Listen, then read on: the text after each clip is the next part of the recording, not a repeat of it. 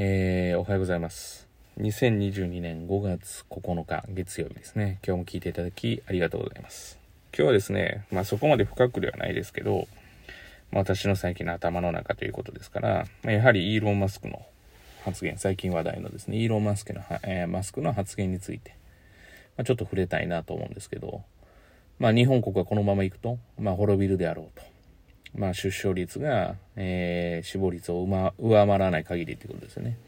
で、それはまあ世界にとっての危惧となるだろうということを、まあ、ツイッターで発表したっていうことなんですけど、まあ、これはもう、あの、おそらくこう日本にいたら、皆さんが、まあ、知っている。で、まあ、なんとかなるだろうというふうに思われている方がほとんどで、まあ、私の中ではなんともならないだろうというふうに思っているので、結構危険な、まあ、議題ではあるんですけれども、なんとかならないっていうのは、えー、私の仕事上がまずいとかではなくて、えー、日本自体がまずいっていうふうにはもう前々から感じていたことなので、まあそうするとじゃあ、どうすればいいのかなっていうふうに考えたときに、まあ一人一人がまずそこに自覚をすることというのと、私は結構子供たちにも伝えてるんですけれども、やっぱり外国っていうことも視野に入れながら、うん、まあやっていくのがいいのかなと。だ日本の大学を出るとか、まあある程度の大学を出るとかっていうことって、今よりかは価値が下がるのかなって思うと、でそもそもその塾っていうこと自体どうなのっていうふうになってきたり、最低限の、まあその基本的な知識プラス、やっぱり英語、留学するための、まあ、A 列であるとかっていうのを、まあ高得点が出るっていう、まあ高得点バンドですね。出るっていうことは、まあ本当に大事になってくるんじゃないかなと。で、そう考えてくると、どこどこ高校に行くとかっていうことが、まああんまり大事じゃなくなってくるんじゃないかなって私はもうずっとそう思っています。まあ本当に今の子供たちってかわいそうというか、本当に自分で力をつけてやっていかないといけないですから、まあその自覚を持たせることも、まあ大事じゃないかなと。だからまあはっきり言って高校入試失敗したとか大学入試失敗したぐらいで、えー、何もへこたれる必要はなくて、もっと大きな課題が今後やってくるわけですから、まあそのことをどういうふうに乗り切っていくかっていうことの方が大事なのかなというふうに私は考えています。だからまあ地学堂の修その卒業生、いや、ぜひともその学校、大学名とかにこだわることなく、自分がそこで何をするのかと、まあ前回の話ですよね。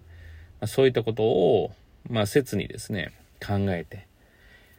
まあ、切に考えてて日本語おかしいですね。まあ、じっくり考えてやっていってほしいなと。まあ、ある意味やっぱり自分で考えて自分で何ができるかということが大事かなという。まさしく今までの常識がこれからの常識とはならない。なんて言ったって人口が減っていってるわけですから、もう減ってますからね。減っていくプラス、要は、まあまあ言ってみたら、その今の若者が支えないといけないわけですね、高齢者を。今の年金システムとこう考えたら。で、そう考えるともう当然ながら持つわけがない。で、今働いてる、えー、世代の方で言うと、まあすごいですよね、その社会保険料の額。まあ税金の額。まあ、給与所得、えー、まあ、給与所得控除ってサラリーマンの方は給与所得控除のがあって、で、これの額自体も、控除の額自体も減っていってて、で個人事業とか私とか、みたいなところで言うと、まあもっとすごいですよね。で、普通の会社で言うと、その社会保険料の負担が、まあ、全額っていうか、その、まあ、あの、働いてる方は全額負担してるわけではないので、会社が要は折半して、要は半分、まあ、以上っていう、実質は半分以上負担してるって形になりますけど、まあ、となってくると当然ながら疲弊していきますよね。まあ、それなのにそれを講じてないっていう、まあ、その対策を講じてないっていうのが、まあ、要は問題だっていう。それで政府が悪い、何々が悪いって言ったところで始まらないですから、まあ、自分たちでできることを、やっぱり、その政府に頼らずにどれだけやっていけるかっていうことは大事かなと思います。もう激動ですね。もうここ、あと多分10年ぐらいで、いろんな物事がガラッと変わるんじゃないかなっていう。だからやれ、まあ、仮に一日ややれ、何々大学だって言ってるよりも、要はそこで何を明確にやっていくかっていうことの方が、本当に大事じゃないかなというふうに思っています。まあ、てなわけで、えー、イーロン・マスクがですね、まあまあ、ツイッターの利用者っていうのが日本は多いので、日本人は多いので、まあ、そういうことを明言したのかなと勝手に思っているんですけれども、まあ、なかなかいい議題というか、いいことを、まあ、言っていただいたのかなっていうふうに言ってもらったのかなっていうふうには思ってます。まあ、あとはそれ説にどういうふうに皆さんが自覚をしてやっていけっていうことなのかな。皆さんっていうのは私含めてですね、日本人がどう、日本人がどう要は理解してやっていくかっていうことが今後は大事になってくるのかなっていうふうに考えています。まあなかなかですね、うん、そう考えると、やっぱり毎日が大事ですね。一日一日が大事にしていきたいなというふうに思っています。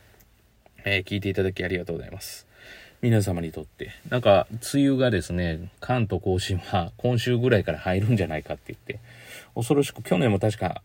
近畿も早くて、早かったんだけど、晴れ間が多かったりとか、ちょっと、まあ、面白い天気というか、おかしな天気というか、感じだったんですけど、私はこの梅雨までの期間がもしかしたら1年の中で一番好きなのかなというふうには思っているんですが、まあ皆様がいい一日となることを願っております。ではまた次回お会いしましょう。